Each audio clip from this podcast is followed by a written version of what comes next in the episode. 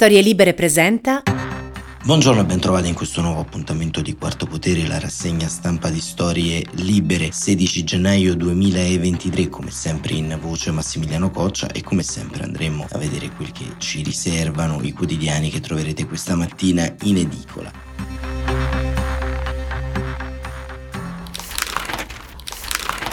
Da uno sguardo attento alle prime pagine incontriamo nuovamente i temi legati alle tensioni all'interno del centrodestra e alle riforme come quelli più in evidenza. Il Corriere della Sera titola Berlusconi-Meloni prove di tregua dopo la tensione ancora la Repubblica riforme destra spaccata la stampa Meloni cede via libera al MES libero la verità sul consenso di Giorgia e del governo. Il giornale riapre la ditta democratici indietro tutta, ritorno al PC. Il fatto quotidiano, solo un italiano su quattro promuove Meloni. Finita la luna di miele e la verità apre sui vaccini, più restrizioni, più vaccini, più morti. Il messaggero, il PNRR, i progetti impossibili. Domani dedica una copertina monografica spesso capita il lunedì, il ritardo della neve prepara la siccità estiva. Il mattino autonomia, pressing della Lega, il resto del Carlino, arresti impossibili, norme da cambiare, il governo pronto a modificare la riforma Cartabia, questo è il titolo del resto del Carlino, il foglio invece dedica un monografico invece a Giorgia Meloni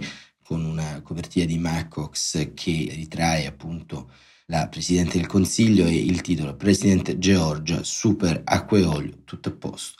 Questa è l'ironica copertina di Macox, ma qual è il nodo della discordia? Quali sono le riforme della discordia? Verrebbe da chiedere in questa fase storica. Sicuramente quella dell'autonomia differenziata è uno dei terreni maggiori di scontro all'interno del centrodestra e ne parla Isaia Sales su Repubblica in un editoriale, un commento dal titolo Patriottismo e piccole patrie. Andiamo a leggerlo. Salvini, scrive il professor Isaia Sales, ha ribadito la fretta che la Lega ha di approvare l'autonomia differenziata per le regioni che ne hanno fatto richiesta, massimo entro un anno, ma Gianfranco Fini, interpretando il pensiero di Fratelli d'Italia, ha consigliato di non avere fretta su riforme che rischiano di spaccare il paese. Il presidenzialismo resta una priorità per Meloni e per la destra post-fascista, così come l'autonomia differenziata lo è per l'altra destra italiana, ma le due proposte sembrano incompatibili sia per i tempi di realizzazione, il presidenzialismo ha bisogno di almeno due anni per realizzarsi essendo una riforma che modifica la Costituzione, sia per le diverse logiche che la sostengono. Che c'entra infatti un progetto di maggiore scorticamento delle competenze dello Stato centrale a favore delle regioni del centro-nord con un progetto di più ampi poteri del Presidente della Repubblica?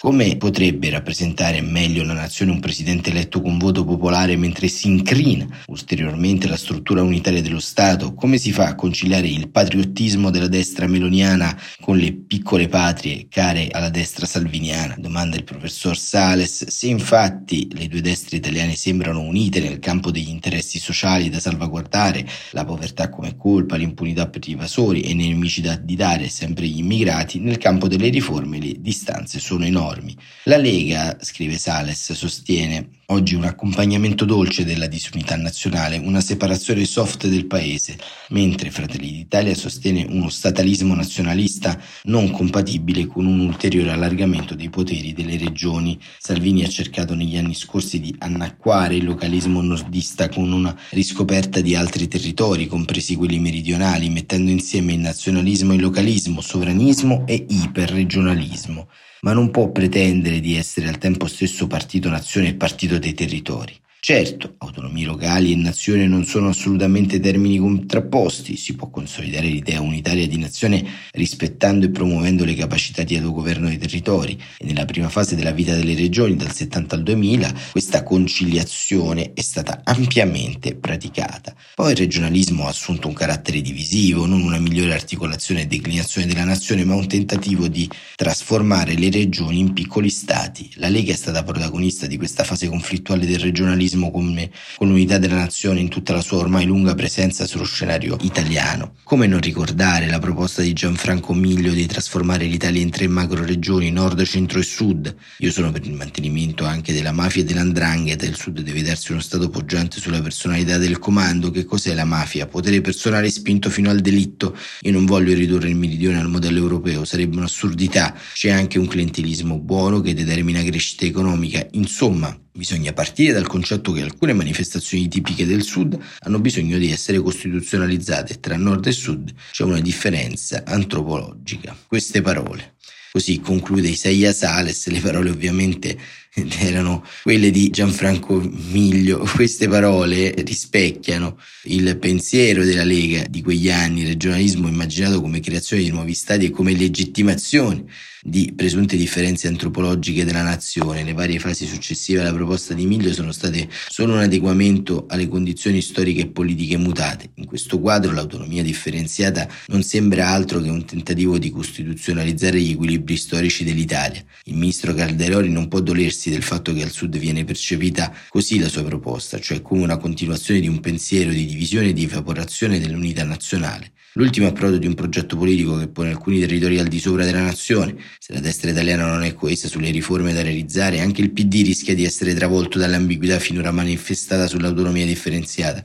Il candidato, scrive Salis, che sembra oggi più quotato per diventare il nuovo segretario Bonaccini, è stato uno dei protagonisti assieme ai colleghi leghisti di Lombardia e Veneto di diversi tentativi di applicazione dell'autonomia differenziata, per fortuna finora falliti, ha preso le distanze da quella impostazione solo quando ha deciso di candidarsi alla successione di Letta. È compatibile la sinistra con l'idea di essere un partito dei territori? Il localismo è compatibile con una forza che dovrebbe declinare il paese verso un paradigma di giustizia sociale sul piano nazionale? No, assolutamente no, dice Sales, il che conferma un celebre paradosso, la sinistra è pericolosa non quando sostiene le sue ragioni, ma quando smette di farlo. E questo è Isaia Sales su Repubblica che analizza questo tema di complessità legato all'autonomia differenziata e fondamentalmente alla differenza di impostazioni presenti all'interno del nodo strategico su questo punto, un punto che secondo me insomma rischia non solo di incrinare il rapporto tra Stato centrale e le regioni, ma rischia in qualche modo di portare a quell'Italia frammentata e divisa su base economica esclusivamente da un punto di non ritorno, ovvero quella del prodotto interno lordo regionale, alla fine di una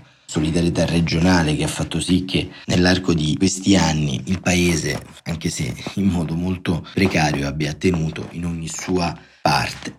Ma andiamo avanti, andiamo avanti eh, perché in questi giorni appunto, c'è, c'è stato un delitto molto cruento, molto feroce che è stato appunto quello di Martina Scialdone. Martina Scialdone è una eh, giovane donna di 35 anni uccisa dal suo ex compagno davanti a un ristorante di Roma in via Amelia nel quartiere Appio Tuscolano, un eh, femminicidio particolarmente cruento che è avvenuto appunto nel fine settimana di cui non vi abbiamo potuto dare notizia. La dinamica uguale purtroppo a tante altre dinamiche che si svolgono, la donna ha accettato di incontrare per l'ultima volta, per un ultimo chiarimento definitivo definitivo il suo ex Costantino Bonaiuti di 61 anni che dopo aver consumato il pasto all'interno di questo ristorante ha iniziato a litigare con la donna, ha cercato rifugio in bagno, da qui poi una dinamica tutta da chiarire, non si sa se la donna sia uscita spontaneamente o sia stata fatta uscire dal titolare del ristorante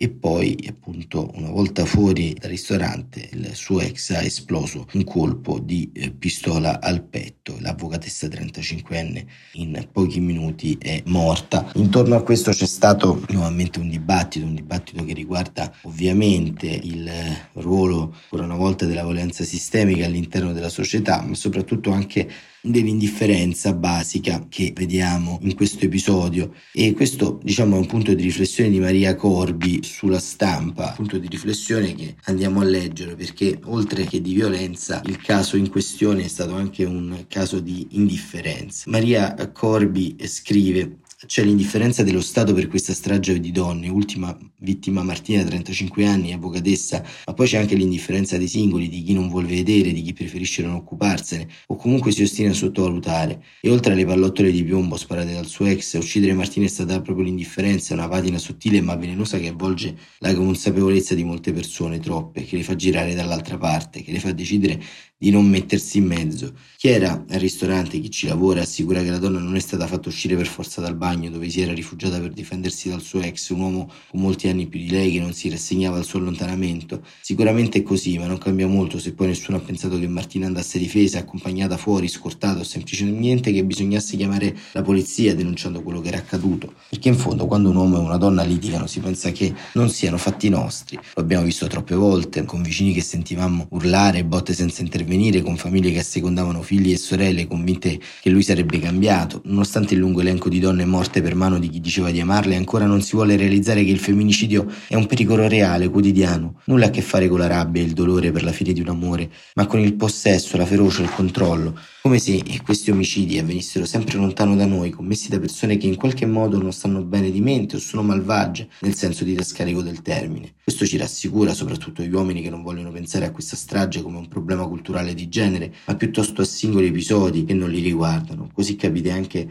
che per difendere il proprio sesso un conduttore di un reality ci tenga a dire che anche le donne sono violente e rimprovera un concorrente di aver lanciato un piatto al suo fidanzato. Invece in questa guerra di genere c'entra come, basta leggere i numeri della strage negarlo significa entrare nel tunnel dell'indifferenza e derubricare il femminicidio a delitto normale, dove il movente è personale, mentre non è così. Nei femminicidi il movente è una cultura patriarcale che resiste e che vuole tenere le donne parecchi passi indietro, il cambiamento è troppo lento, la resistenza deciso peggio subliminale, le associazioni che si battono quotidianamente per aiutare le donne, per educare, per mantenere alta l'attenzione hanno bisogno di rinforzi di tutti noi per cambiare non solo la narrativa ma la sostanza di una società ancora maschilista nelle sue basi e vogliono impegno, chiarezza, vogliono soprattutto l'esempio e il coraggio di non voltarsi mai a guardare dall'altra parte. Se pensiamo che una donna sia in pericolo dobbiamo denunciare noi per lei se lei stessa non ha forza.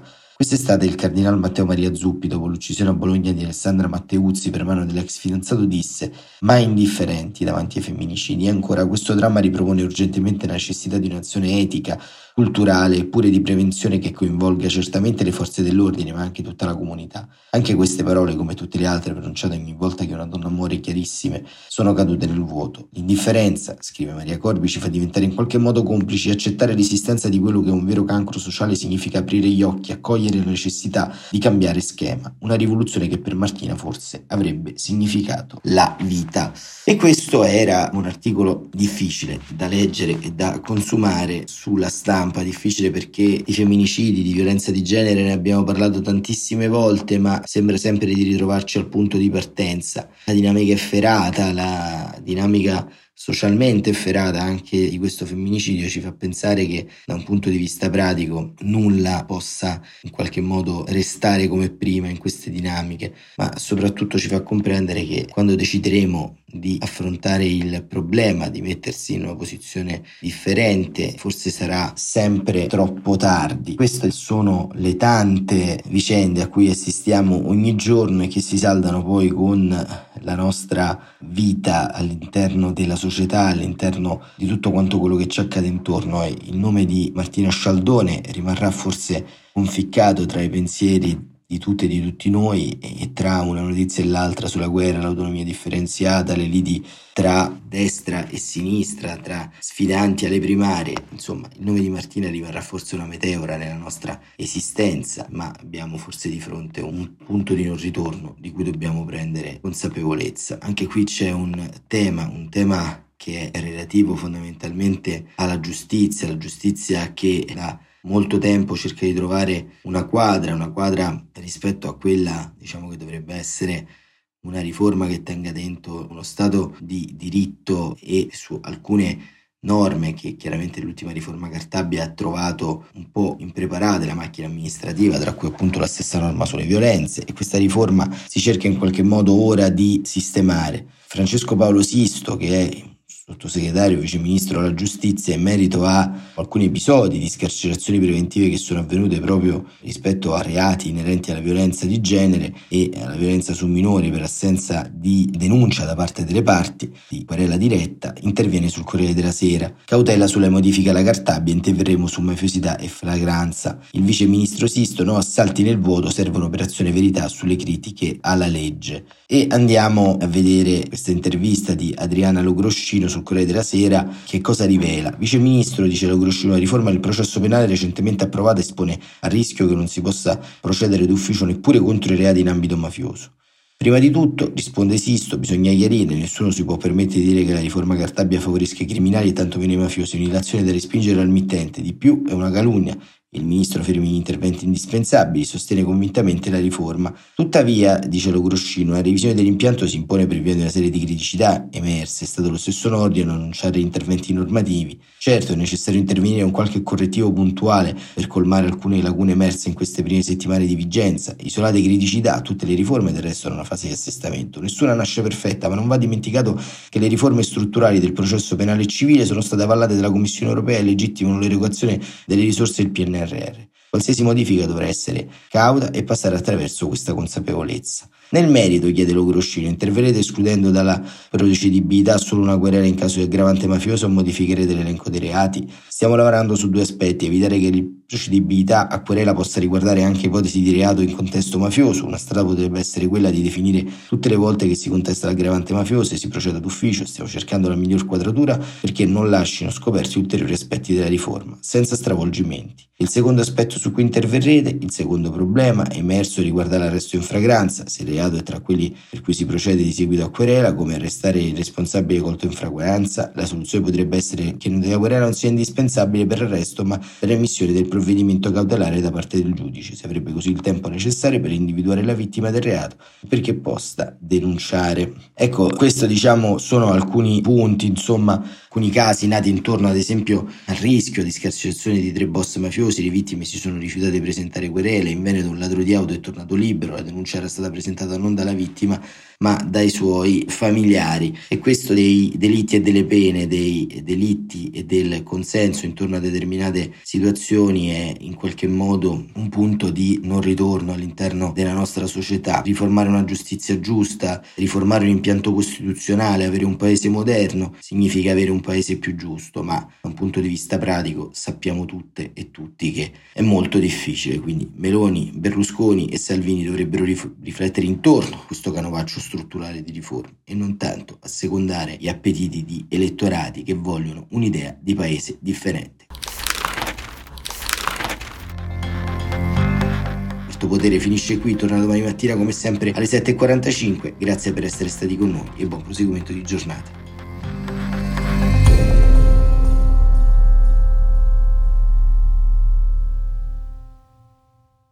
Una produzione storielibere.fm di Gianandrea Cerone e Rossana De Michele. Coordinamento editoriale Guido Guenci.